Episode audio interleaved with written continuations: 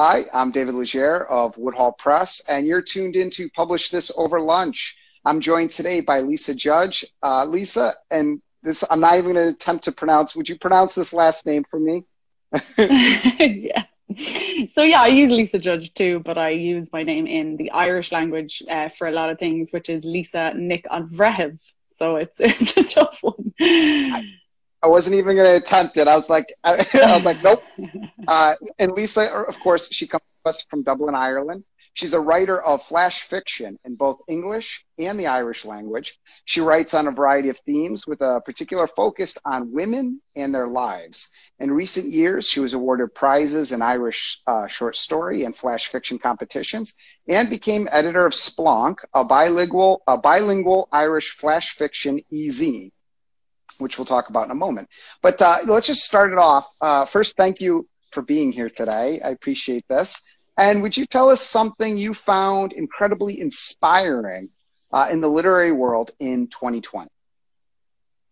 Yeah, I think it's quite a like like a broad strokes uh, thing, but I think just how all of the creatives, be they writers or um, you know musicians, but but writers in particular, obviously, I had my eye on um, how they really stepped up to the plate when their whole world just changed so much, you know, and and our lovely public readings of our writings were gone, and our writing circles where we all came together around a table were gone, and publishing was up in the air, and you know everything was changed so much, and I just thought it was so uh, it was such a credit to uh, writers that you know like in one sense people would say they had it easy because we were at home and you know we can write away and that wasn't stopped. But in another sense it was so hard to, to get your work out there for so many reasons. So i loved how people found new ways of sharing stories and you know immediately started sharing stories about this situation we find ourselves in. Like there's a fabulous book from the uk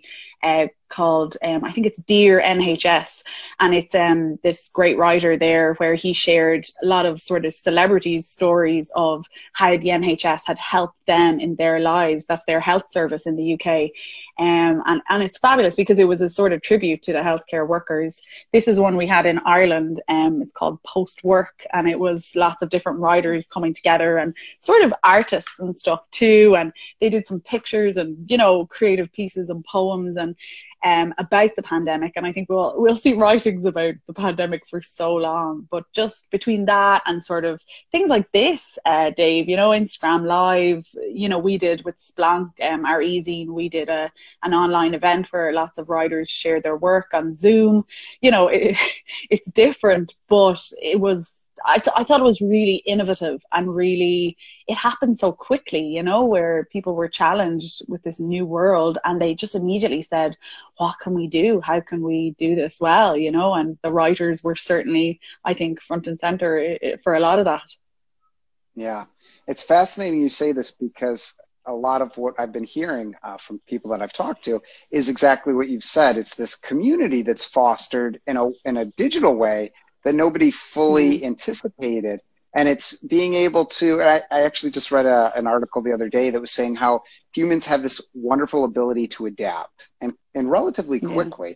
You know, they, everybody keeps saying the new normal and, and you know all these phrases, but really what it is is we're able to pivot. And, and right now we're having a conversation, right? And uh, that wouldn't ordinarily be possible. Uh, and it's thanks to technology. Yeah. So, so I'm grateful yeah, for that. Yeah, but yeah, you know, and it's sad that we can't, you know, fly across the sea to each other between Ireland and the US. Like there's so many great, great Irish US connections and such a wonderful relationship that I think is really special, you know, and it, it's sad that we yeah. can't do that anymore. And so many Irish are in the States, so many Americans are here. And uh, I hope, yeah, I hope I can get back over soon and, and we can reconnect physically. But I think this this is is a great, you know, interim measure.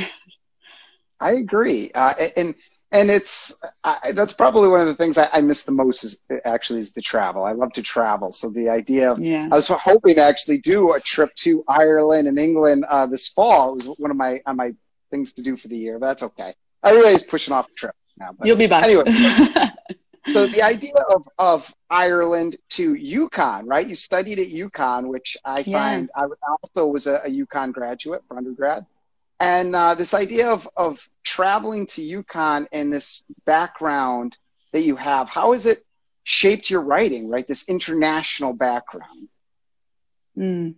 Well, I found I was writing a lot about nature uh, when I was at UConn because it's such a beautiful place. If people don't know it, if they visit um, Connecticut and go to the University of Connecticut, it's like I used to describe it to friends like the Snow White cartoon film, you know, like these little chipmunks and squirrels running around the place. And like I'd come out of, I had a little office because I was a TA and I, I'd come out of my office and there'd be a squirrel and a chipmunk sitting there waiting for me. And I was like, I felt like Snow White, you know, it was amazing. But uh, it, it was really such a beautiful place to be and to write and to be inspired. And of course, when you travel, like as you said, David, it, like it, like it changes your life and it and it changes your perspectives on things and it changes how you see things. And so when i was there i wrote about so many different things and and like was inspired by the beautiful place. I also was inspired by the wonderful gina barreca uh, who of course published uh, the, the book we're going to talk about. Um, she was my writing teacher there. I took took an advanced uh, creative nonfiction class with her and that was truly transformative. It really changed my whole it just really gave me such a boost as a young writer. Um, we had it, it, super intensive, like every week we had to submit a creative nonfiction piece. So that alone, like to give that to other people, something about your life, something really, you know, deeply personal to people that like I had just arrived in this country and I was sharing it with 10 Americans. And I was like, this is so personal, you know, and, and we shared it and then we each critiqued each other's work. So we got like 10 critiques back every week. And it was like, it was the most beneficial thing I've ever had in my writing career. Um, because to get that much feedback is something writers crave, you know? So that, and then finally, I suppose when I returned to Ireland, I just saw Ireland with these new eyes. Everyone says that too when you return to your home place. Like Ireland truly is one of the most beautiful places on earth. I think the most beautiful. But um, I came back and I just saw all this green and I saw like this beautiful coastline. If you come to Ireland, you have to go to the west coast. is is so beautiful, and it, that really inspired me and made me realize how connected to this country that I am and how much I love it and I'm proud of it. And so, yeah, I think a bit of US and a bit of Ireland. Uh, you know, both of them are homes to me in different different ways. I'm still so connected to my friends over there and see them when I can, and um, once a year usually. Um, but uh, yeah, they they are all part of my writing now, and I like to think of it as kind of Irish American writing now.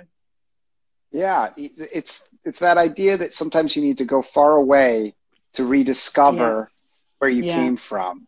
And uh, yeah. I remember I was living in similarly. I was in Spain. I remember I, I went back the other day to look at my journal entries, right? Because we, we do that right every now and then. And I was uh, surprised to see how lonely I felt when I was in Spain at one point, and like reflecting mm. on that. And I was thinking back to those moments, and then tying it in even to today with the pandemic and the, that kind of that feeling of loneliness and it's just uh, that idea of travel, how it brings us mm. connection. Very, I love that. Yeah. Uh, so mm. you know this. I'm kind of curious that you uh, sticking on this uh, Ireland. You know, I'm fascinated. You you write in both English and Irish. How does that experience vary? And uh, you know, can you tell us just a little bit more about the Irish language writing world and writers? I, I'm fascinated. I'd love to, and, and I'm hoping um, I told my little Irish language writing circle that this was happening, so I, I think some of them might be tuned in. And um, yeah, I suppose the Irish language, uh, some people call it Gaelic, but I suppose the correct name is Irish. It's Irish Gaelic, where you also have Scots Gaelic and things like that. Um, so Irish, um, you know, is sort of you know being revived by the younger generations and by people of all generations, I should say, really. But it, you know, there's a revival sort of happening over the last decade or so in the cities and in all parts of Ireland, and it really, you know, writing, I suppose, is part of that because so many people, I think, who are bilingual and who learn Irish and who speak Irish will be creative and will want to share their their language and their writing and their their music through this language uh, because it's so special to so many of us who speak speak it. Um, it's it's it's our heritage, it's our culture. You know, it's it's one of the oldest languages in the whole world. Like I think it's in the top five oldest languages. So like you know, like we have such a literary history here. and like a lot of that is linked to the Irish language. So even if you read Joyce and Yeats, the English that you're reading is based on the like comes from the Irish language. So I, you know, not everyone would agree, but I would think that the Irish language is a real font for like a lot of that. Um, you know, it's that sort of stream running underneath our our literary history. And so yeah, writing in Irish is really important and special to me. And I've always written in both languages. And people always say, "Oh, which do you prefer?" And I, I don't have a preference. I don't have one that I like more, but I do think I write in different ways and more more so recently, I've tried to translate some pieces that I write in one language or the other, and, and so that I have a version in both languages. I don't see it as a translation when it's creative, I see it as two versions of the same story. And I find like I wrote, for example, about um, this awful story, you know, and, and, people will know that in Ireland we have a very complicated history with with women's rights and with, um, say, abortion, for example. And there was a story of a girl called Ann Lovett who um, died because she was a teenager. She got pregnant and she didn't, well, nobody knows what happened exactly, but she died uh, at a grotto at a statue of the Virgin Mary. Uh, and it was just this like crazy symbol to me of the Ireland that was only, this was only like 30, 40 years ago. And I found myself writing about that in Irish. And I found that writing about that in Irish was much more comfortable because it's such a truly Irish story, you know? And um, yeah, I think I, like I love writing in both languages. The Irish language writing community is wonderful in in Dublin. I can only speak for, but I think there are people all over Ireland doing this.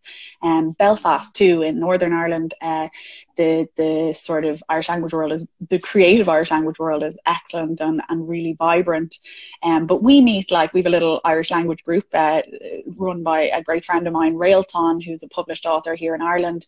She um, gathers together Irish writers, uh, and we've been meeting on Zoom now, which is great. And you know, people of all ages, all sexualities, all genders, and we just like share our writing and give each other um, feedback. So yeah, that's great. And there are lots of Irish language writing competitions. Splonk that I um, edit uh, is bilingual ezine. So if any of you tuned in in the States, um, you're welcome to submit. And we've lots of submissions from the States.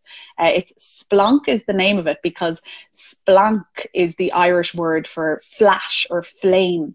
And so oh. it's the translation of flash fiction and then the word anglicized. So S P L O N K ie is the website. And uh, yeah it's great. I love flash fiction. I've always written flash fiction from before i knew when i knew what it was.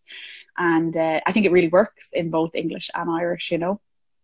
So uh, for anybody you know listening that's not familiar what, how would you categorize flash fiction yeah, I, I, love to describe it as like a little flash, a little moment in time um, that's encapsulated in a piece of writing. It's to be sort of pragmatic about it, it's kind of maximum 500 words, but that could be argued by a million people, I'm sure. Uh, but I generally think of it as 500 words. You know, some flash fiction is like two or three words long. And it's incredible how, you know, there was a famous Dickens one, I think it was Dickens, um, baby shoes never worn for sale, something like that. And someone yeah, will kill me yeah. for getting that wrong. But yeah, that one to me um, was incredible, like six words, and he manages to get this powerful story across. So that's Flash. It's a really, it's just one moment in time, is the way I would categorize it. And yeah, I guess some people call it a short, short story. Um, but I love it. I think it's such a powerful way to share stories, and uh, that's I was delighted that Gina Barreca chose that as the sort of for this anthology that that we participated in. That it was it was Flash because it's my favorite, and it's the upcoming genre. I think it's the future because I think we all have these really short attention spans now. So flash fiction is perfect for us when we when we can't focus on a on a novel, but uh, hopefully we keep the novels too. it, it's fascinating you bring that up. I was just talking to my students this morning about the, we call it the uh, deep concentration, right? Like how do you get into the flow state anymore? And how do you, mm. how do you uh, just fall into something for hours at a time and, you know, yeah. no distractions. And it's, it's more and more of a challenge. So that's why uh, we started producing these um, flash nonfiction over the years. We've got micro memoir, and of course, Fast Funny mm-hmm. Women that you mentioned, edited by Gina Barreca, You're included in it, and it comes out uh, March second, uh, available everywhere mm-hmm. books are found. And both uh, there's an audio book of it, there's an ebook of it, paperback book of it. So whatever whatever version you want, uh, it's out there. so yeah, I'm know, that, so delighted to be part of it. Yeah, it's a really great anthology. Well, I wanted to touch on that because I was surprised to find out that you don't write humor ordinarily, right? You wrote humor for the piece and you yeah. you nailed it. So, what's your experience on this? Like, you know, writing humor. What's what's the challenge? yeah, poor Dave, like getting on to me before the interview saying, Oh, tell me how, you know, your expertise in humor. And I was like, oh, I don't I don't have expertise in humor. Um, I mean, my friends, my friends always say like, you should do comedy, like you're funny. Um, but it's a very different thing being like a storyteller and being funny, uh, you know, I don't know, telling jokes and then writing it. Like it was such a challenge. And to be like really frank and honest, and this is a real, like, I'll regret even telling this story, but I think it's funny, so I'll tell it. Um, I wrote this piece. I wrote this really personal, powerful piece. I submitted it, and then I realized it should have been humorous. so Gina was like, Lisa, what is this piece? Like, this is a this is an anthology about like funny women, and I just, it was one of those, it was a crazy time. It was busy. I didn't read one word in that email and I had to redo the piece. But then I was like, wouldn't it be a challenge to write this piece, which was about, you know, me finding my, my sexuality uh, and, and going on a date, something quite personal. Wouldn't it be funny to try and make this funny, this like raw personal thing, make it funny?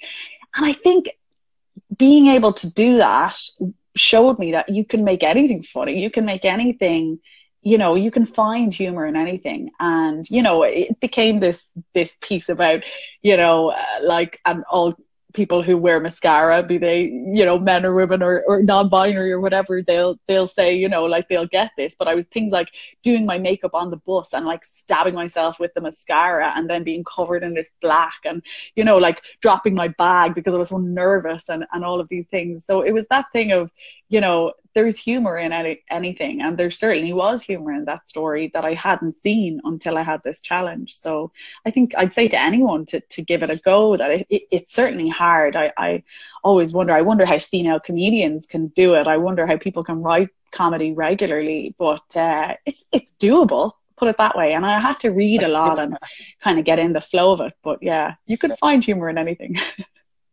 what I was told uh, was that uh, it's mindset. So depending on your mindset, like you said, you can make anything funny. You can make anything sad. You can make anything happy. All it really says is it says something more about your mindset. So when you're writing about something or you're telling a story, mm. how are you doing it? Are you doing it in such a way that you're making people feel happy, sad, laughing, whatever it is? Are you evoking the emotion in them that you're intending to? And uh, you know, it's funny. Funny, my actually, my mom, she'll tell a story, and it'll sound like a tragedy, you know, like the garbage, you know, falling all over the road or something. And, and you know, to anybody else, I'm like, oh, that sounds terrible. Must have ruined your day. But if you tell it in the right way, and depending how you tell yeah. it, suddenly becomes a hilarious story that people will recount for years to come. You know, so it's it's the power of words, right? Mm, yeah, and we're like we're natural born storytellers in this country. So I don't think any Irish person or anyone connected to Ireland in any way, even if it was your grandparent, we have it in our blood. Like that's what it's all about. And it's not about Joyce and Yeats always. It's about sitting down and telling a funny story, you know, and telling recounting something that happened. And um, I think, yeah, I think storytelling is wonderful, and I think we all definitely Americans have it too. I've seen it, you know, firsthand. Oh, oh yeah, oh yeah. So you're an editor. You touched on this already. You're an editor for Splonk.ie, which is a bilingual mm-hmm. fiction uh, e-zine. Uh, you know, anybody uh, listening right now, be sure to check it out. I'm curious, sort of like, can you tell us a little bit more about what an e-zine is? Because that's a, a term that a lot of uh, listeners might not actually be familiar with, and sort of how sure, you know sure. you kind of found your way there. Yeah. So no, no, really good questions. I think um I also had to question Ezine and say, "Was this like an email that someone gets or whatever?" But essentially, just what we do is we gather these pieces of flash fiction from people in English and Irish from all over the world. Anyone can submit. It's an Irish magazine, but it's uh, for people all over the world and we publish them on our website and we share them widely online and we share them on Twitter and things like that. So it's a really online uh, magazine, I guess, is, is to put it simply. Um, yeah. And yeah, it's been amazing. I've been involved for like a year and a half now, I think, um, through a fabulous writer who I saw just joined joined us uh, recently there in the conversation. Um, Nuala, hi Nuala. Uh, she is a bilingual writer herself. She's a fluent uh, Irish speaker too, and I was taking part in one of her workshops, which it's such these like little journeys are so interesting. But I won a flash fiction competition with the Irish Writing Centre here in Dublin the Writers Center, sorry, and they gave me, I think, which is I think a great prize. They gave me a free um, course with their center, which they can be quite expensive. So it was great. I got to go and I did Nuala's flash fiction course, um, and then Nuala and I got talking, and we got talking about you know, Irish language writing, and she invited me to be on her editorial team. So I was super honored, and I'm on it with some amazing writers. And uh, you know, it's really it's opened so many doors. It's been such an interesting experience, and yeah, it's great. So um, as I say, anyone can submit to Splonk, and we're we're new, and so it's exciting. And we take all types of flash, and we take micros too, which of course are 100 words or less, and they're becoming oh, yeah. my favorite because again I just think the challenge of saying something, it's like cutting down your speech for for whatever it is you're doing. You know, if you can say something in a few words, I think it's such a talent. If you can make people feel something in just a hundred words or less, it's it's incredible.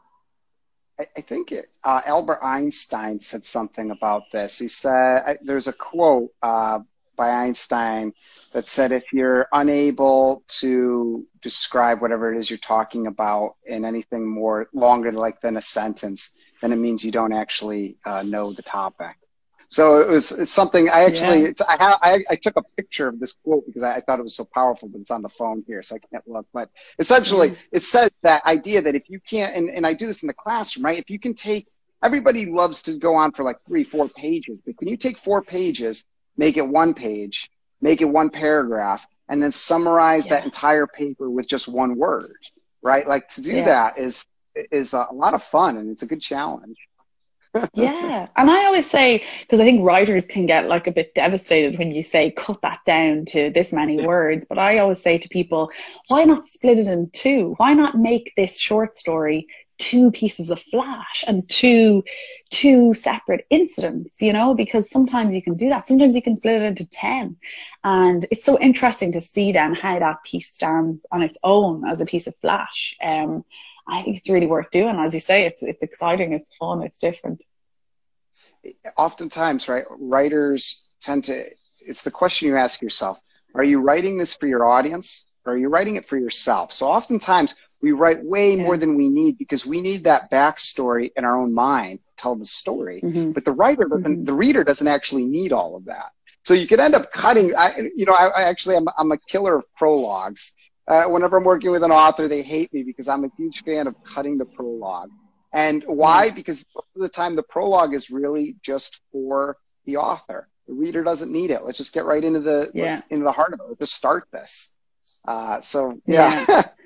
yeah, anyways, we reviewed a book, an Irish language book for a podcast. It was actually a translation of Steinbeck's Of Mice and Men to Irish, which just oh. was published. And it's incredible. Like, it's incredible. Uh, Ir Luch Agus is the name of it. And it, um, is really incredible. But the prologue was super long, and we discussed it on the podcast. We were like, "Why did he make it so long? Like it's it's unnecessary." And who even reads the prologue? Like I don't often read prologues. I'll be I'll be honest. Sometimes at the end, but I think yeah, say it say it in a short number of words, and people appreciate it.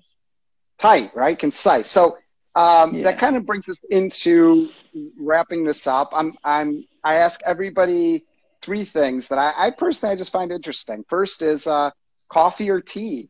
What do you think? Are you a coffee drinker, tea drinker, both? What, what are your thoughts? well, I I need coffee in the morning, and I love a fancy coffee. but I'm Irish, so I couldn't pick coffee. so I pick I, know, I pick I tea because it's one of our one of our big drinks. Um, and in Ireland, you have to choose between Lyons tea or Barry's tea, and so I choose Barry's tea. But yeah, really? I have coffee in the morning and I have tea in the evening. So a bit of both. Ah, I actually do the same, but I'm I'm always curious because especially uh, in America, there seems to be a hard line between coffee and tea drinkers, and it's and it's fascinating yeah. to see on a writer to writer basis uh, who prefers coffee and who prefers tea, or a little bit of both. Uh, I think we need coffee as writers because we're always up late. We're always writing in the middle of the night, right. like night owls. Yeah. So we couldn't live without coffee, but tea can be calming. Yes. All right. Um, next is what gets you out of, uh, out of bed each morning? Like, do you have a quote, a motto, a song? Like, what, what gets you into the to the groove? Like, how do you embrace each day as a writer? as a writer, I think one that one that stands out to me in a lot of ways, and especially in the last few months that have been so difficult for so many people, is um, this beautiful Irish uh, proverb that that is um, Erska Achela Avaran Nadina. Um, it doesn't translate directly. I don't. I don't think. Again, I think it's two different languages, but the general sense of it is that we as people live in each other's shadows, and so like nothing can be done without working together without each other, without leaning on each other, without support of each other. And definitely for writing, that has been so true. People like Gina, people like Nuala, I mentioned earlier, you know, uh, my fellow writers, Réaltán, who runs our Irish language group, um, they, those mentors are really so important and, and our like colleagues and our friends, our fellow writers, we couldn't do it without them. And I think we couldn't have done the last eight, nine crazy months, uh, without supporting each other and, and loving each other, you know? Yeah. Yeah. Uh, and actually, it kind of sounds a little bit like the last question. I was going to ask, do you have a, a piece of advice or a tip for anybody listening. And I just even love that idea of the support systems. I think that's that's a good yeah. takeaway. But do you have anything else, like a, a tip, anything, anybody listening that's interested in writing, interested in Irish language, anything at all? Yeah, I think just being that classic thing that everybody tells everybody, but it's really, really important is being authentic, being yourself, being honest. Um, I think if you can give a bit of your heart, give a bit of your, your, who you are and a bit of your story, it, it can be hard. It, it's personal. It's your choice whether you do or not, but that's what I've done with my writing. And that was something that Gina pointed out to me when I lived in the States. She said that I wrote with, with my heart and, and, and that was obvious. And it's like, it's something so beautiful to do. And I think all of us can do it. All of us can share those things. And, you know, it's really like that's the privilege of writing when you can see into somebody's heart or soul, or you can see something personal from their life. And um, so I think don't be afraid to do that and just be yourself and don't take all the criticism that you get because it's your writing and it should be you. It shouldn't be all of the critique that you receive. I think you, you take feedback you consider it, you improve, but you be certain that you stick to what you believe is right too, you know? Absolutely. And that idea of authenticity, you can feel the difference in writing when you read something from somebody where they had fun and where they enjoyed the writing and the process. You can feel the yeah. difference.